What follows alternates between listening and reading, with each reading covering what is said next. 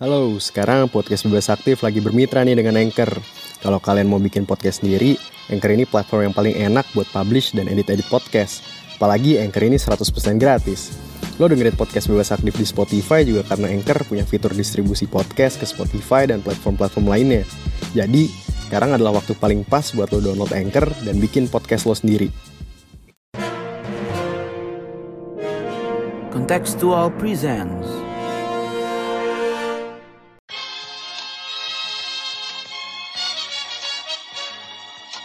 伟大、光荣、正确的中国共产党万岁！ Ladies and gentlemen, it was time to end a 20 year war. No one is safe until everyone is. The world is waking up and change is coming whether you like it or not. Selamat datang kembali di podcast Bebas Aktif season kedua episode ke-33. Kali ini ada gue, Raffi, ada Mas Abid juga. Halo Mas. Halo, Kabar halo. baik. Kabar baik, alhamdulillah sehat-sehat. Dari Inggris, sekarang di kota apa Mas? Sekarang gue di Oxford. Di Oxford. Oke, korespondensi dari Oxford. Dan ada korespondensi dari, masih di Jogja apa lagi di Depok Mas sekarang? di DC Depok City. Oh, di Depok City. di Depok City. di itu ya, Twin Coconut ya. Kelapa dua. Queen Coconuts. ada, ada Mas Oba juga. Apa kabar Mas? baik baik alhamdulillah. Baik, oke oke oke. Jadi karena kebetulan ada koresponden dari langsung dari Oxford dari UK, kali ini kita akan membahas soal Seniornya seniornya seniornya di Oxford. Iya, ya, benar gue ya. Oh iya, dia Oxford ya, Eton dan Oxford ya dia. Iya. Tidak lain tidak bukan adalah Boris Johnson yang beberapa hari lalu menghebohkan publik Inggris dan dunia ya karena resmi mengundurkan diri dari posisinya sebagai perdana menteri UK It is clearly now the will of the Parliamentary Conservative Party that there should be a new leader of that party and therefore a new Prime Minister. ini kulminasi ya, bisa gue bilang kulminasi dari berbagai krisis, berbagai skandal semenjak dia menang pemilu tahun tahun berapa Mas Habib? 2019 ya? 2019 kayaknya. Ya, 2019 atau 2020 ya? Ya, itu lah. 2000 sebelum Covid lah, sebelum Covid kan. Sebelum COVID lah, sebelum COVID. Sebelum Covid, Covid datang, dia banyak kri- dikritik juga penanganan Covid-nya. Kemudian ada skandal Partygate yang sempat membuat publik menuntut dia untuk mundur, tapi dia masih survive. Ada vote of no confidence juga, dia survive juga. Dan terakhir ada skandal eh, salah satu eh, orang di kabinetnya ya, Chris Pincher kalau nggak salah namanya, itu melakukan tindakan asusila dan tapi tetap dapat jabatan. Dan ini udah kayaknya udah muak ya, pejabat-pejabat Tory ini dan akhirnya sebanyak hampir 40 atau 40 lebih pejabat tinggi, pejabat di kabinetnya Johnson mengundurkan diri, termasuk dua menteri, Eh, Rishi Sunak, Chancellor of Exchequer, Menteri Keuangan itu ya berarti ya, Yoi. Chancellor dan Sajid Javid, Menteri Kesehatannya, dua figur penting lah di pemerintahannya Johnson. Ini menarik untuk melihat fenomena ini, gimana legasinya Boris Johnson selama dia memimpin dari tahun 2019, banyak sekali dinamikanya, dan tentu saja kita akan bahas juga soal legasi kebijakan luar negeri ya. Tapi sebelum itu, tentu saja teman-teman boleh follow podcast ini, podcast bebas aktif, buat obrolan dan analisis menarik soal hubungan internasional. Kita tayang seminggu sekali. Follow juga sosmed kita di @kontekstualcom di Instagram dan di Twitter. Juga visit website kita di kontekstual.com. Mungkin kita mulai dari ininya dulu ya, apa latar belakangnya. Kita perlu tahu dulu kenapa Boris Johnson went from hero to zero gitu kali ya bisa gue bilang karena kayaknya Kapan Boris dia Johnson dari kapan dia jadi hero, eh? hero-nya Tory, hero-nya Tory. Oh Dia iya, kan iya, jadi iya, orang yang dipilih buat ganti Theresa May, akhirnya buat Oh, iya. menangin pemilu kan. Dia menangin pemilu landslide loh. Oh Landslide. iya, benar benar benar. Ma- Majority terbesar semenjak sekian Iya. dekade lah itu. Exactly. lah. Red Wall yang traditionally milih Labour disikat semua sama dia, diambil semua sama Tory dan berakhir justru sama pengunduran diri massal terbesar dalam 24 jam di sejarah politik Inggris. Mas Abid ngelihat fenomena ini kenapa? Kenapa dia bisa begitu decliningnya ya dalam waktu yang sangat cepat lah itu. Hmm, Oke, jadi eh, sebelum sebelum Iya, gua iya. mulai cerita kayak gimana, kita perlu mengucapkan duka cita sedalam-dalamnya Oh, dulu ya betul. untuk mantan perdana menteri Jepang Shinzo Abe Habis eh, selesai. yang meninggal karena ya suatu insiden yang sangat disayangkan ya penembakan Iya, iya. itu. Hmm. Eh, itu di Jepangnya di mana Mas ya? Di dekat tempatnya Mas Sofwan dulu nggak? Di Nara, ya. Nara Kota tuh Nara. sekitar ya, satu sampai dua jam dari Kyoto sih. Ya, itu itu cukup disayangkan dan eh, yang kedua juga selamat hari raya Idul Adha untuk semuanya yang merayakan kemarin. makan Mudah-mudahan kambing. jadi kurban yang berkah ya. Semoga Iya. bisa makan kambing di sini. Oke, kita ngomongin mengenai Boris Johnson. Ini sosok yang sangat menarik ya. Beliau ini eh, seperti yang tadi Raffi bilang, sosok yang sangat-sangat ikonik gitu. Karena dia itu either people love him atau people hate him. No Karena in se- between. no in between, no in between kayak "Hmm, gue sih oke oke aja jarang. Biasanya orang itu eh, kesel banget atau senang banget sama dia. Eh, salah satu kenapa dia itu naik daunnya luar biasa karena memang sebelumnya dia itu wali kota eh, London ya. Hmm. Jadi dan dia tuh punya project namanya itu sepeda Johnson lah. Jadi sekarang itu jadi banyak sepeda-sepeda di London yang membuat ya London yang dulunya cukup cukup eh, cukup kotor polusi udaranya itu jadi agak-agak turun lah walaupun ya belum belum signifikan signifikan banget tapi mengubah gaya hidup orang-orang London dan Mhm. naiklah dia dan salah satu alasan kenapa dia memenangkan eh, memenangkan pemilu dengan angka yang cukup besar itu karena dia itu pesannya waktu itu cuma satu get Brexit dan Hmm. karena waktu itu perdebatan mengenai Brexit itu udah sangat-sangat apa ya toksik ya jadi benar-benar Iya. divisif dan masyarakat Inggris pengen segera udah udah selesaiin aja Brexit itu segera kelar kita bisa fokus ke hal-hal lain Nah, dan ternyata ter- terkabul ya Brexit selesai dapat pandemi COVID-19 Iya. gitu dan dan memang eh, dalam hal Brexit memang Boris Johnson harus diakui akhirnya ya berhasil membuat membuat Brexit itu selesai lah gitu. Me- memenuhi janjinya seperti itu gitu. Cuma yang menjadi masalah dari Boris Johnson itu dia itu terlalu banyak masalah-masalah integritas baik di dalam dirinya maupun di dalam eh, kabinetnya ya. Dan ini bukan yang pertama kali itu pertama kali itu dulu itu udah udah terbukti waktu dia itu kerja di eh, Brussels dia itu sempat jadi jurnalis gitu. Dan dia itu sempat bikin itu kutipan kutipan palsu jadi keterangan palsu dia Fabrikasi. buat buat gitu fabrikasi yoi gitu dan itu sudah sudah berlalu dan apa ya ada ada kebohongan-kebohongan yang se- sering dilakukan oleh Boris Johnson ini gitu di Berarti sejak sejak jadi wartawan sudah berbakat jadi politisi. aduh, aduh, aduh, benar, benar, benar. Ya, Gitu. karena suka membuat kutipan palsu kan. Dan dukungan dari Betul. tukang soto gitu, tukang bakso. Buset.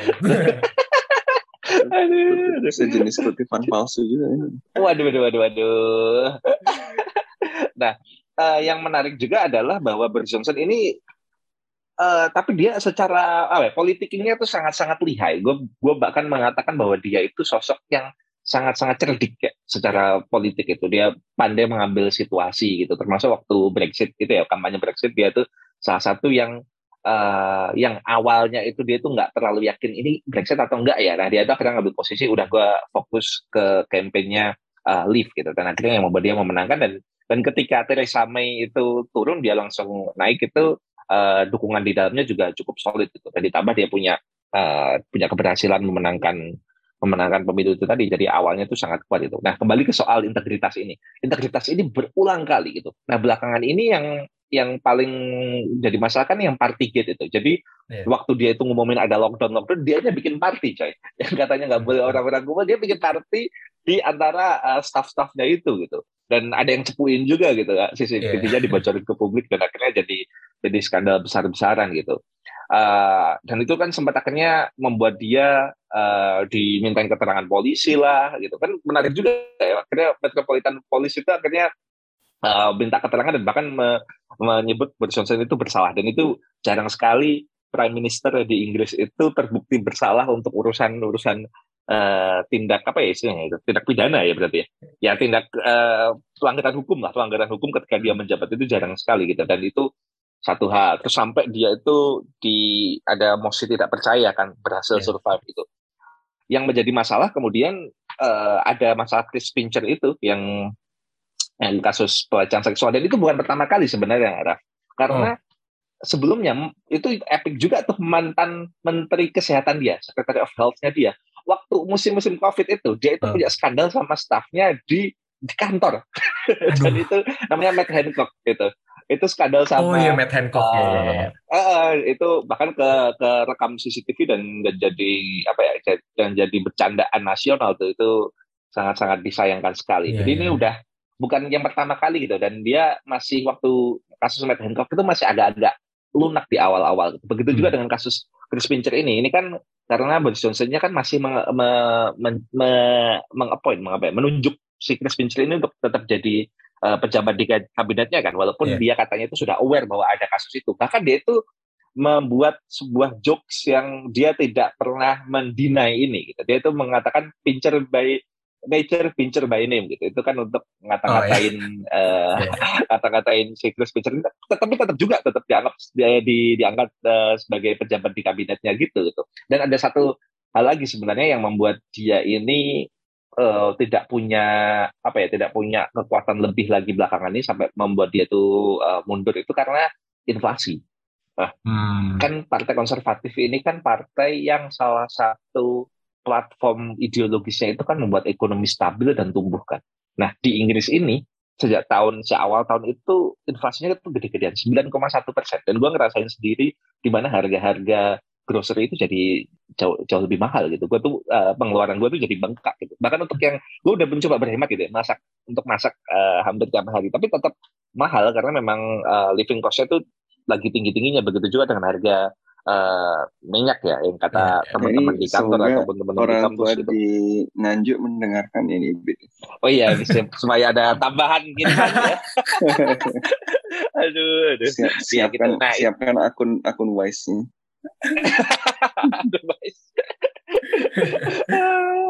Eh, nah ini yang membuat membuat jadi masalah banget gitu. Apalagi juga dia akhirnya karena ada itu ya karena ekonomi lagi krisis dia menaikkan pajak. Ini kan sesuatu yang buat partai konservatif itu sesuatu yang sangat tabu ya. Partai konservatif itu biasanya itu membuat pajak serendah-rendahnya, ini malah Ya, ya. eh, menaikkan pajak. Jadi ya akhirnya membuat dia kemarin akhirnya mau tidak mau mundur karena ya akhirnya eh, loyalis loyalisnya akhirnya eh, berbalik badan dan akhirnya meninggalkan dia dan ya namanya karena ya ketika dia dulu itu eh, oportunis dan pragmatis akhirnya disingkat juga sama loyalis loyalis di bawahnya yang pengen Hmm. melihat uh, kesempatan ini untuk naik kayak ada Rishi Sunak, Liz Truss, terus ada uh, Penny Murdong dan lain sebagainya. Akhirnya ya ya inilah akhir hayat politiknya Boris Johnson. Iya, Eh, katanya Rishi Sunak udah punya websitenya untuk kampanye sejak enam bulan yang Iya. lalu gitu. Dia tuh Yoi, cepet dia banget. udah Dia tuh cepet ready. banget Rishi Sunak tuh. Yo, itulah makanya kita uh, ya, Rishi Sunak ini, tapi nanti nanti kita kita bahas lah iya, iya. soal Rishi Sunak dan calon-calon uh, lain. Menarik Rishi Sunak tuh. Dua hari atau tiga hari setelah mundur, langsung ada video kampanye dia. Buset. ya. Dia udah ready betul. gercep banget. Nah, tapi eh, berarti kalau ya mungkin ada inflasi, tapi kayaknya kalau gue lihat lebih ke soal moral ya berarti ya. Eh, dia mundur tuh kayak dia banyak bohong, dia ngelanggar apa yang dia bilang sendiri itu daripada soal kebijakan. Ya kebijakannya berarti eh, selain inflasi tadi aman-aman aja dong.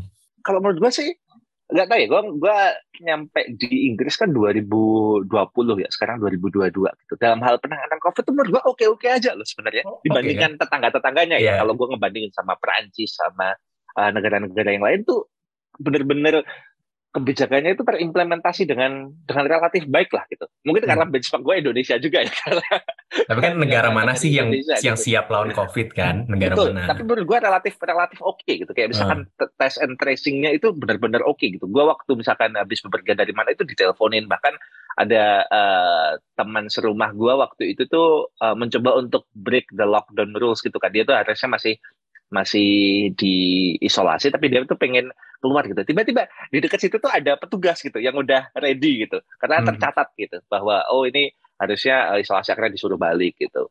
Terus apa ya eh, untuk ekonomi juga memang relatif ancur-ancuran, tetapi nggak seancur-ancuran itu gitu. Ekonomi masih cukup berdenyut dan kayaknya Ing- Inggris juga salah satu yang paling awal ngelepas masker juga ya. Iya, dan iya, dan benar. ini sih, yang menurut gua salah satu prestasinya yang luar biasa ya vaksinasi sih. Vaksinasinya Iya. cepet banget dan dibandingkan negara-negara lain kayak misalkan Prancis kan, waduh ketika disuruh vaksin tuh marah-marah warganya. Kalau di Inggris relatif relatif asik aja dan mendorong Uh, Hmm. penelitian mengenai vaksin kan juga salah satu yang terdepan termasuk di di di sini di Oxford AstraZeneca kan akhirnya jadi salah satu yang terdepan tuh. Jadi Hmm. dari sisi itunya sih menurut gue oke-oke aja. Termasuk misalkan ketika ngomongin kebijakan luar negerinya ya, uh, get Brexit dan oke selesai itu.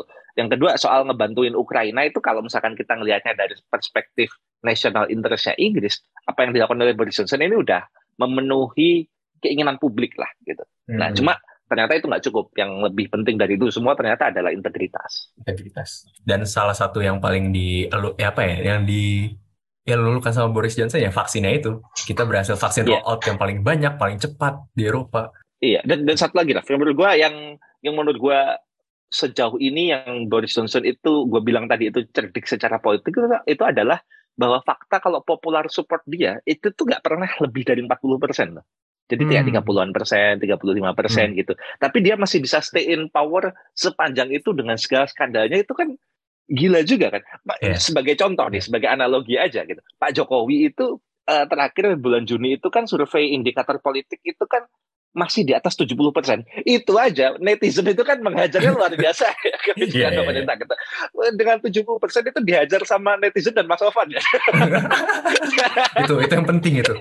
iya, itu, itu aja gitu. Influencer. Apalagi Boris Johnson gitu yang nggak punya eh, dukungan publik setinggi itu Nah, gitu. ah. Eh, nah, eh, jadi menurut gua ya wah ini salah satu I, I- will remember I will remember Boris Johnson ini tentu tidak dengan kekaguman ya, tetapi sebagai salah satu pembelajaran aja gitu dalam dalam dalam international relations atau political science gitu bahwa eh, ini sosok yang yang menarik untuk dikaji lebih lanjut gitu dan dan tentu dengan integritasnya itu kita terbukti bahwa ternyata kebijakan kebijakan publik yang baik itu memang harus diiringi juga integritas dari pemimpinnya yang baik juga gitu kan Hmm. konsisten harus Hmm. apa ya seia sekata Iya. dengan om ah, dengan tindakan dan ka- kata-kata itu harus se- se- seiring dan ya nggak hanya mempentingkan eh, kepentingan partainya atau orang-orang terdekatnya karena pada akhirnya juga juga akhirnya eh, publik akan mengetahui dan ya ya he he gets what uh, he he plans before aja.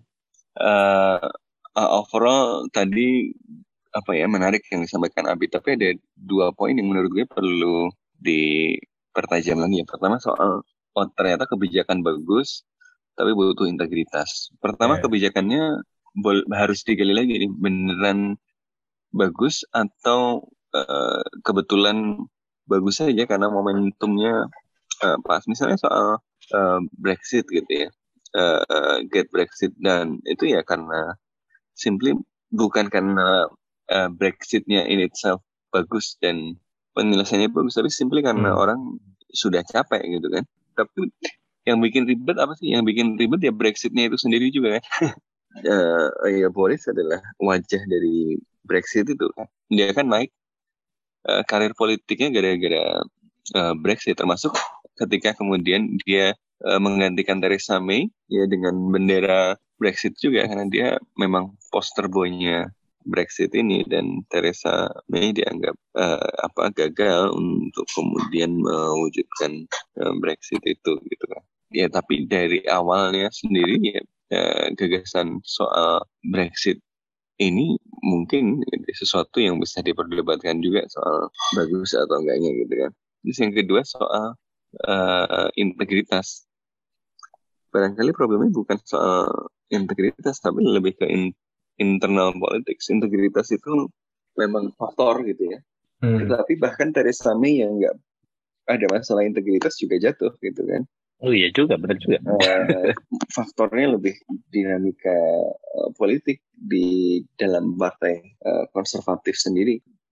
Calon penggantinya udah siap-siap dari enam bulan yang lalu gitu kan. Berarti kan nggak mungkin kalau siap-siap websitenya enam bulan yang lalu kasak kusuknya baru berapa hari sekarang kan? Hmm. Iya. Ya, pasti. Eh, jadi Ra- Raffi Raffi harus hati-hati di sebagai ketua HMHIUI.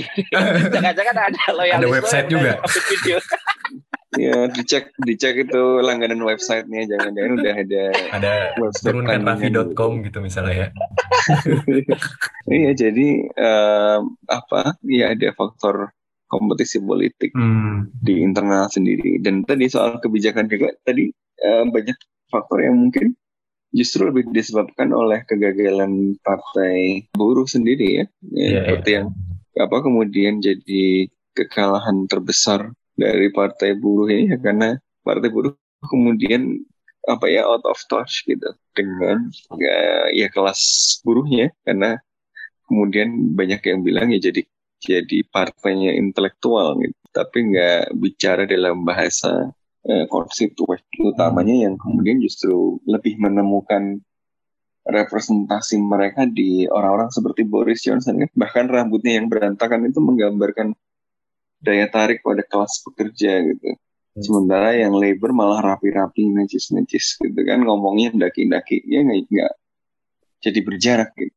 Hmm. Lalu juga ya tadi judge apa ada kesan uh, udah rame Brexit tapi yang labor malah ngomong nyalah-nyalahin terus nggak selesai-selesai terus malah mengalienasi apa banyak dari kalangan pekerja gitu yang memang karena mereka apa ya ya kelas pekerja mereka kemudian punya sentimen ahli imigrasi yang juga tinggi ya. Yeah.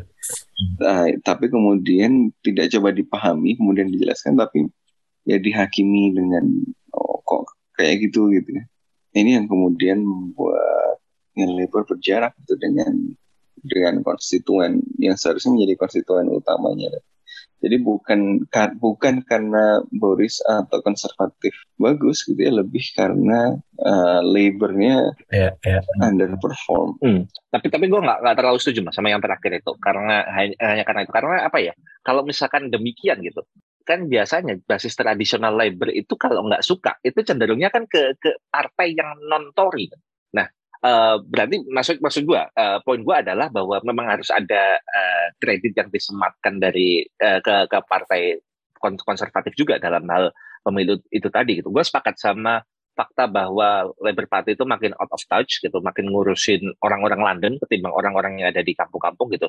Tetapi kalau misalkan uh, ke kekurangan dari Labour Party itu membuat membuat uh, Boris Johnson jadi uh, bagus menurut gue rasa-rasanya kok kok apa ya menurut gue harusnya kebencian terhadap Boris Johnson ini ter, terjemahkan ke dukungan politik ke lawannya Boris gitu selain Labour gitu. misalkan ke Lib Dem atau ke ya kelompok-kelompok populis yang kemudian muncul tapi nyatanya kan tidak Ya apa ya di Indonesia juga kan kayak gitu. Uh, misalnya kecewa dengan satu tokoh politik nggak selalu muncul ke uh, rivalnya juga gitu kan.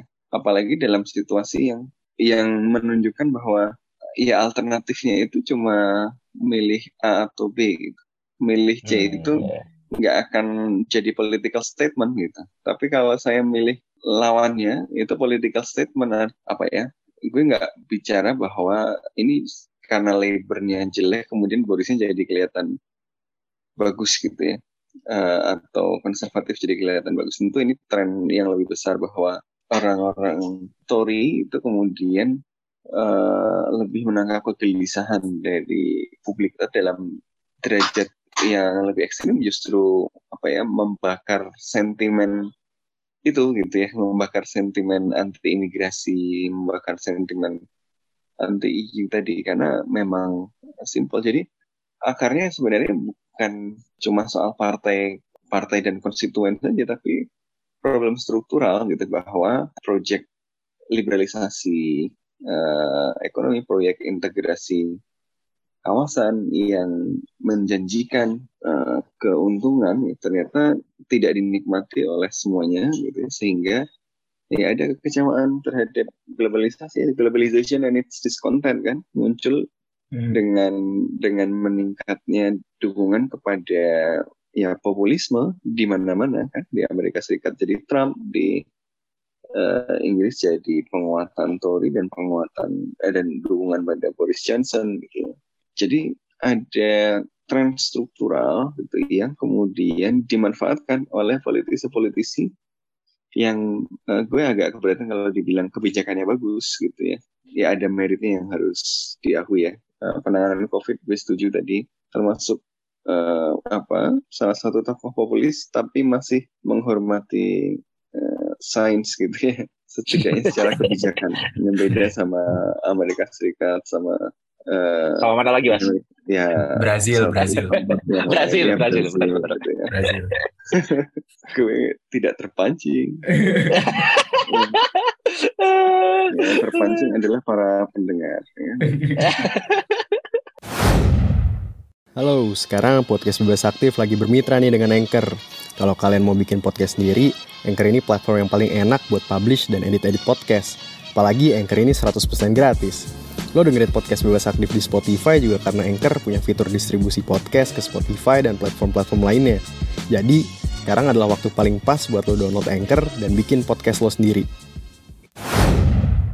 Masih soal apa ya globalization and its discontents Eh, dikit aja mungkin sebelum kita loncat ke eh, topik selanjutnya. Gue penasaran eh, ke Mas Abid sih sebenarnya. Kalau misalnya ada discontent gitu kan sebenarnya Labour sebelum Keir Starmer eh, leader yang sekarang tuh kan gue bisa bilang populis nggak ya Jeremy Corbyn tuh cukup Menurut gue sih populis ya. populis kan Menurut- Kalau menurut gue ya gitu. Nah. Eh, menurut gue sih populis gitu. Dia dia ya, appeal Nah. ke orang banyak dan benar-benar anti establishment banget. Exact. Nah, kenapa dia justru bisa kalahnya sangat-sangat besar, kekalahan terbesar, dan red wall-nya habis semua justru working class-nya malah ke Tory. Apakah ada, berarti mungkin sentimen identitas kah, atau purely Brexit, Brexit election kan dulu dibilangnya. Ya, kalau menurut gue selain karena masalah Brexit, gue gue setuju. Masalah Brexit waktu itu karena pilihan politiknya Jeremy Corbyn terhadap Brexit waktu itu tuh agak-agak ngambang gitu loh, kayak Ya, ya. Brexit rancu tapi nggak iya gitu. Jadi nggak nggak nggak kafah lah dalam menjalankan eh, politik Brexit ya gitu. Tapi yang kedua eh, menurut gua eh, analisis gua adalah bahwa yang ditawarkan oleh Jeremy Corbyn ini terlalu radikal untuk kebanyakan warga eh, Hmm. warga Inggris ya. Karena harus diakui juga kalau orang yang socially konservatif itu masih banyak di Inggris gitu.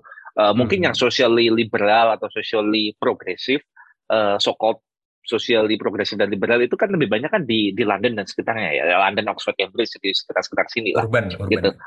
Di masyarakat urban yang ada di di di di, di selatan Selatan. gitu. Yang itu eh, yang membuat orang-orang yang socially konservatif tetapi sebenarnya politically itu eh, working class banget itu ngerasa kalau apa yang ditawarkan Corbyn itu terlalu radikal perubahannya. Dan perubahan yang radikal itu kan eh, nggak tahu dalam dalam sejarah Inggris sih jarang sekali itu ter- terjadi ya. Kecuali orangnya benar-benar kuat gitu. Nah Jeremy Corbyn Hmm. waktu itu belum punya ketokohan sekuat itu gitu. Dan mungkin aspek strukturalnya juga fakta bahwa Jeremy Corbyn juga tetap pengen pengen apa ya pengen men- mendor tetap ada pada beberapa titik itu ada liberalisasinya itu sehingga ada ada eh, economic migrants itu masih masih berlangsung dengan cukup eh, cukup cukup dinamis pasca Brexit harapannya Jeremy Hmm. Corbyn kan seperti itu. Nah buat banyak warga di eh, Inggris khususnya Inggris bagian eh, tengah ke utara itu itu kan sesuatu yang yang masih agak kurang disukai gitu. Hmm. Jadi ya karena karena terlalu menawarkan perubahan yang terlalu radikal dan belum disiapkan perubahan gradualnya seperti apa sehingga ya akhirnya kalau pilihannya Jeremy Corbyn atau Boris Johnson yang ya, kalau kalau apa ya gampangnya ini simplifikasinya tentu ada pilihan amannya gitu. Ah, ya, ya. Karena di di di apa ya salah satu salah satu nggak tahu mungkin Mas Sofan bisa setuju bisa enggak ya. Eh, ballot box itu kadang-kadang juga membuat pilihan itu bisa lebih moderat juga. Hmm. Tapi nggak tahu juga pada beberapa hal juga bisa me- me- menjadikan polarisasi juga. Tapi menurut gua karena Jeremy Corbyn memang menawarkan perubahan yang terlalu radikal dan stance terhadap Brexit nggak terlalu kuat-kuat amat. Hmm. ya populisme itu eh, macam-macam dan ada Betul. tidak semua populisme sama ada populisme yang lebih eh, mudah diterima karena dia simple gitu karena dia answering your primordial desire gitu daripada Hmm. populisme yang agak-agak mikir gitu kan Hmm, kalau hmm. populismenya eh, basisnya adalah oh kalau begitu Agama gitu misalkan. ya relatif lebih mudah gitu kan Iya iya betul betul. betul Kan gua ngomong itu India mas. Oh, betul betul.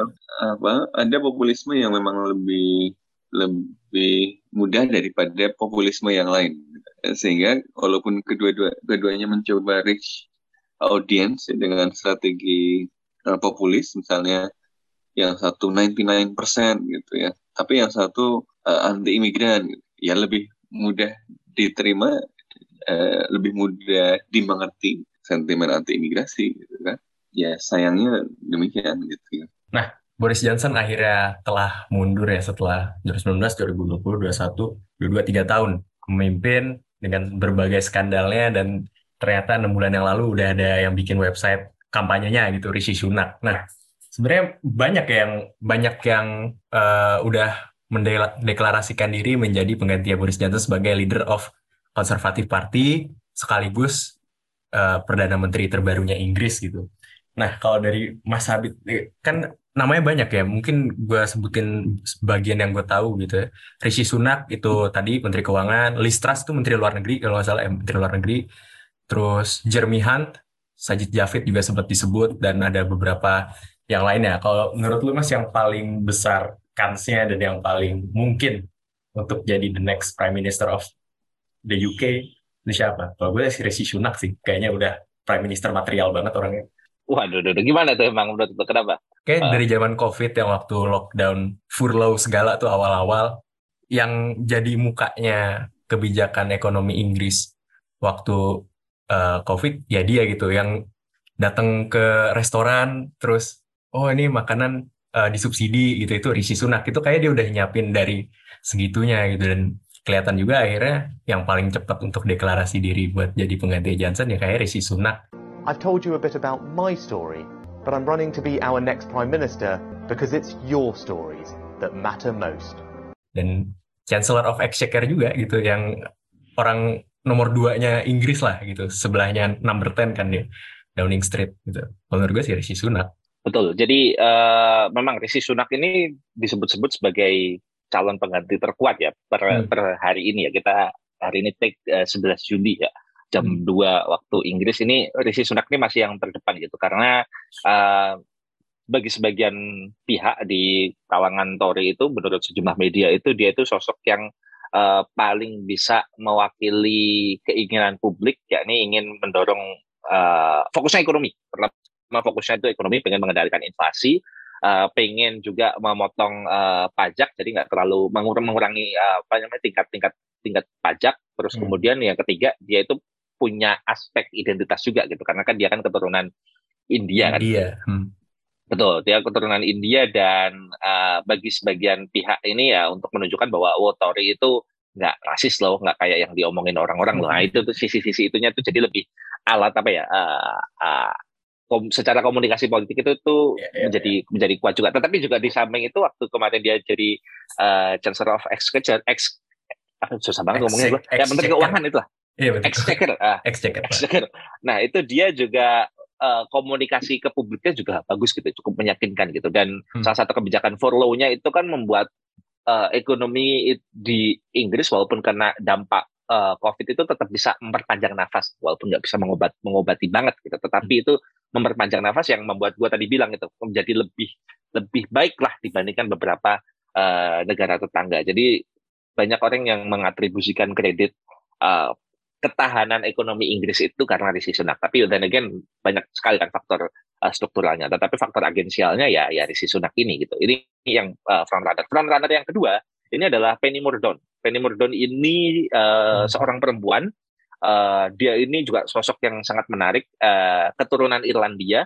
Hmm. Uh, dan dia itu sempat ikut bela negara uh, apa ya reservis lah. Jadi pasukan cadangannya Inggris gitu di Royal Navy-nya uh, dan menampilkan diri sebagai sosok sosok uh, yang yang Tory itu ingin melihat seperti itu gitu. Jadi orang yang mobilitas sosial dari bawah ke atas, socially masih relatif konservatif dan uh, kebijakan-kebijakan yang pengen didorong itu kebijakan yang juga uh, pro pro partai Tory juga gitu platform ideologisnya sama gitu. Sekarang dia itu uh, menteri perdagangan. pro partai Tory Iya, iya.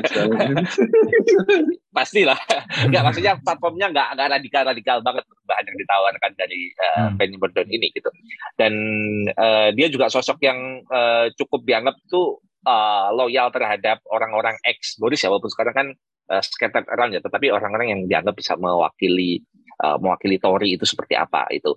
Terus yang ketiga itu Liz Truss nih. Ini menteri menteri uh, luar negerinya lah gitu. Nah, dia itu juga sosok yang cukup populer gitu, tapi rasa-rasanya uh, banyak yang lebih memilih ke Penny Mordaunt. By the way, ini yang menarik juga nih dari pemilihan ini nanti. Jadi uh, ada dua fase pemilihannya. Hmm. Jadi fase pertama adalah eh, nanti di antara member of parliaments-nya Tory ini akan melakukan vote, vote di vote vote terus sampai sisa dua doang. Nah, ketika tinggal sisa dua, dua doang, nanti itu vote-nya itu diberikan kepada anggota Partai Konservatif di seluruh Inggris. Nah, anggota itu yang yang bayar iuran anggota itu. Jadi semua kader dalam tanda kutip itu semua kader di eh, Inggris itu yang dari Partai Tory itu akan memilih siapa eh, pilihan prime ministernya. Jadi ya agak beda lah dari Indonesia kan kalau di Indonesia kan siapa Ya, itu pemimpinnya kan ditentukan pimpinan partai ya. Itu menarik tuh dicoba di Indonesia tuh ya. Tapi harus jadi anggota partai dulu. Oh, Ya bisa kalau partai. anggota partai. Petugas partai. Berarti Gitu. frontrunner Rishi Sunak kalau menurut Mas Abi. Rishi Sunak sama Penny Mordaunt. Penny Mordaunt. Oke. Ada catatan itu ya integritas juga ya. Oh iya, Karena Rishi apa, Sunak ini juga kacau party- juga nih, agak ada kacau aja. Partygate sama istrinya katanya eh, menggunakan iya, iya. identitas non domisil non domisil ya supaya Green card bisa ya. menghindari supaya bisa menghindari pembayaran pajak gitu. Betul. Salah satu kritik juga terhadap Rishi Sunak itu karena dia itu dianggap eh, orang kaya ya. Jadi katanya itu nanti ini akan out of touch dari Semua kebanyakan warga kaya kali. British. Tapi itu makanya itu kritiknya kan itu. Iya, tapi ada tapi ada orang kaya yang wajahnya wajah, wajah bukan orang kaya gitu. Misalkan siapa tuh? Ya, Rishi Sunak ini. Boris itu kan wajahnya bukan Oh, iya. Oh benar ya ya berantakan rambutnya ya ya. ya. Iya iya iya. iya. Nggak, dan dan menariknya ini dua calon ini keturunan imigran juga ya. Uh, Rishi Nah, Sunak keturunan uh. India, terus uh, Penny Mordaunt ini keturunan Irlandia. Gitu. Walaupun ya Penny Mordaunt ini kulit putih. Iya iya. Ada Iya, calon lain juga tuh yang Dan banyak people keturunan of itu. color Ram. juga, banyak perempuan juga. Tory semakin Betul, ada- diverse ya. Betul ada Sajid Javid juga. Wah ini Sa- menurut netizen iya, iya. Indonesia ini sosok yang menarik nih. Sajid Javid ini uh, mendaku dirinya itu non practicing Muslim. Gitu. Wah ini kalau dia jadi ini Ah. juga unik nih. Akan jadi pemandangannya unik nih. Jadi Inggris dipimpin oleh non practicing Muslim. Muslim. Terus wali kota London itu juga seorang Seorang Muslim. Muslim. Sadiq Khan itu kan juga. Sadiq Khan malah practicing Muslim dia. Iya iya iya. Gitu. Dia, nggak suka olahraga gitu ya, non practicing gitu. Ya ampun. Ya Allah. Aduh, lucu, lucu, lucu. Jarang-jarang nih Mas Sofan ngejokes-ngejokes gini nih. Tidak ditemui di ruang-ruang kelas ini, Ram. iya, non practicing gitu. Tidak praktik. Mas Sopan lihatnya siapa yang paling front runner? Kayaknya buat Mas Iya. Sofan tuh nggak ada bedanya tuh semuanya. Semuanya semuanya Kayaknya semuanya sama sama aja. aja. Ya, tapi sepertinya memang yang paling dekat ini ya Rishi Sunak ya. Iya iya. Terus ada satu nama juga yang disebut nih kalau kita baca di media-media tapi mau maju atau enggak defense secretary ya si apa Ben Wallace katanya yang paling Oh Ben Wallace ya. tinggi hasil pollingnya di antara conservative party members itu justru uh, Ben Wallace, Wallace ya. ini. Memang Mas, kalau Menteri kemudian- Pertahanan tuh memang potensi jadi presiden Mas di mana-mana. Iya. Iya, tapi yang belum pernah maju dua kali jadi calon presiden dan kalah. Iya betul. Aduh, duh, duh, duh. Iya Ben Ben Wallace mungkin tinggi karena soal Ukraina kemarin juga kan. Boris Johnson tuh aktif Iya. banget kan di soal Ukraina bolak-balik bolak-balik. Oh iya, iya. Iya. Bahkan ada ada di namanya diabadikan jadi nama Nama jalan. Nama makanan. Oh nama nama makanan. makanan. Oh nama makanan. Oh iya nama makanan betul betul. Oh, iya. nasi Boris gitu. Ya. Tentang Oh, iya. Boris kali ya, nggak boleh ya. Pertanyaan lainnya adalah si Ben Wallace-nya mau maju atau enggak karena dia sampai saat-saat terakhir ini ditanya masih no comment gitu. Eh, Hmm. masih Ya, gitu. Mau fokus Masih menyelesaikan tugas kayak- gitu ya. kayak ya kayak itulah apa eh, ya jangan eh, Capres-capres saya nggak mikir lah nggak mikir itu lah gitu ya. Nggak mikir. Aduh. Iya, iya, iya. Oke oke oke oke oke. Nah, nyinggung dikit soal legacy kebijakan luar negeri sedikit lagi mungkin ya. Yang Boris Johnson tadi kita udah bilang jadi pawangnya, jadi abang-abangannya Brexit. Terus ada visi global Britain juga kan eh, di Inggris ya, global Britain dan juga sekarang isu Ukraina, eh, konflik Ukraina Rusia yang kayaknya Boris Johnson nih katanya kalau gue ngeliatnya sih kayak untuk meredam raungan-raungan publik di dalam negeri ya karena di tengah-tengah skandal dia cabut ke Ukraina mungkin salah satu faktornya gitu cuman kalau dari Mas Abid dulu deh legacy kebijakan luar negeri yang menurut lo paling signifikan apa? Mungkin Selain Brexit kan, ya? Brexit, Selain Brexit. Iya, Brexit saya- walaupun kayak belum kelar. Irlandia Utara kan sebenarnya belum kelar ya kayaknya. Iya betul Brexit. betul ya. betul Mas ada. ah, ah. Eh, mungkin ya Global Britain itu menurut gue ya ini secara diskursus atau secara retorika tuh oke banget menurut gue gitu. Cuma dalam hal implementasinya itu gue belum melihat itu secara secara signifikan ya kecuali dalam satu kebijakan yang paling mencolok mungkin AUKUS gitu. Ah, yang apa namanya aliansi antara Australia, UK sama US itu kebijakan apa ya semacam itu aliansi pertahanan bukan aliansi pertahanan tapi ya apa ya security arrangement lah katakanlah Hmm, seperti itu. Itu menurut gue ma- relatif mencolok. Tetapi dalam hal-hal lain gue belum melihat banyak legacy foreign policy yang bisa gue apresiasi secara tinggi tinggi banget ya. Kayak misalkan oke lah jadi jadi hostnya apa namanya kemarin itu uh, COP26 ya, Hmm, ya iya. COP26 itu tapi kan nge-host itu ya masa nge-host prestasi?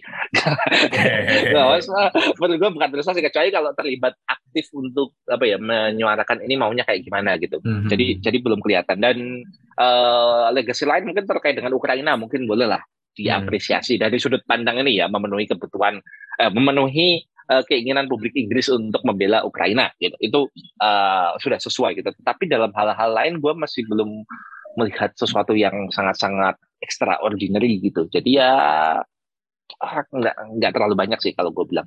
Dia lebih Oh, mungkin ini ini diplomasi vaksin lah Ah, diplomasi vaksin lumayan lah. Hai, itu Iya. tuh lumayan tuh. Jadi AstraZeneca ada di mana-mana kan. Itu ya boleh lah gua atribusikan sedikit demi sedikit. Tapi se- Iya. tapi kalau kita juga bisa berdebat tuh, itu juga sebenarnya kebutuhan dunia.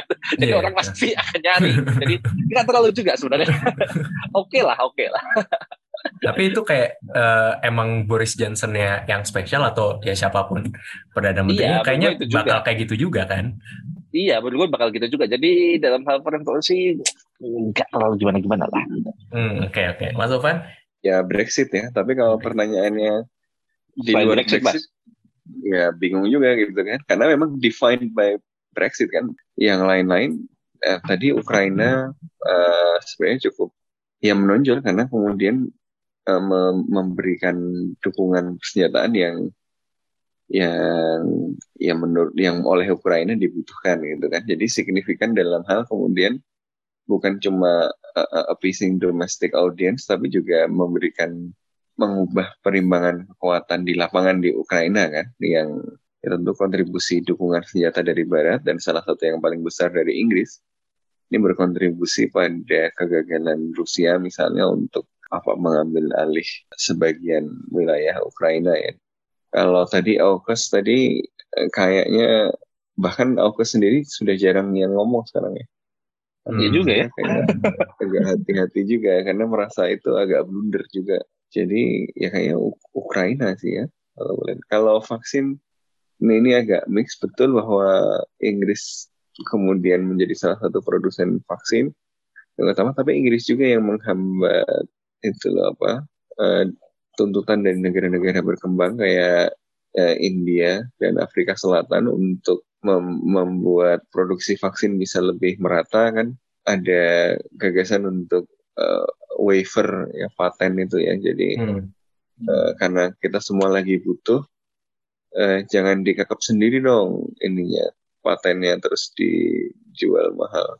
Eh, Inggris adalah salah satu yang paling keras melindungi itu ya akan ada AstraZeneca di situ. Nah, kita coba kembalikan ke Indonesia gitu ya. Dengan turunnya Boris Johnson dari kursi Prime Minister, Mas Abid, apakah ada ngaruhnya buat Indonesia? Sebelumnya menurut gua nggak akan terlalu banyak perubahan yang signifikan. Gua, gua belum belum tahu se- sesungguhnya masih terlalu awal untuk menyebutkan kayak gimana karena kan penggantinya juga belum kelihatan siapa ya Raf ya.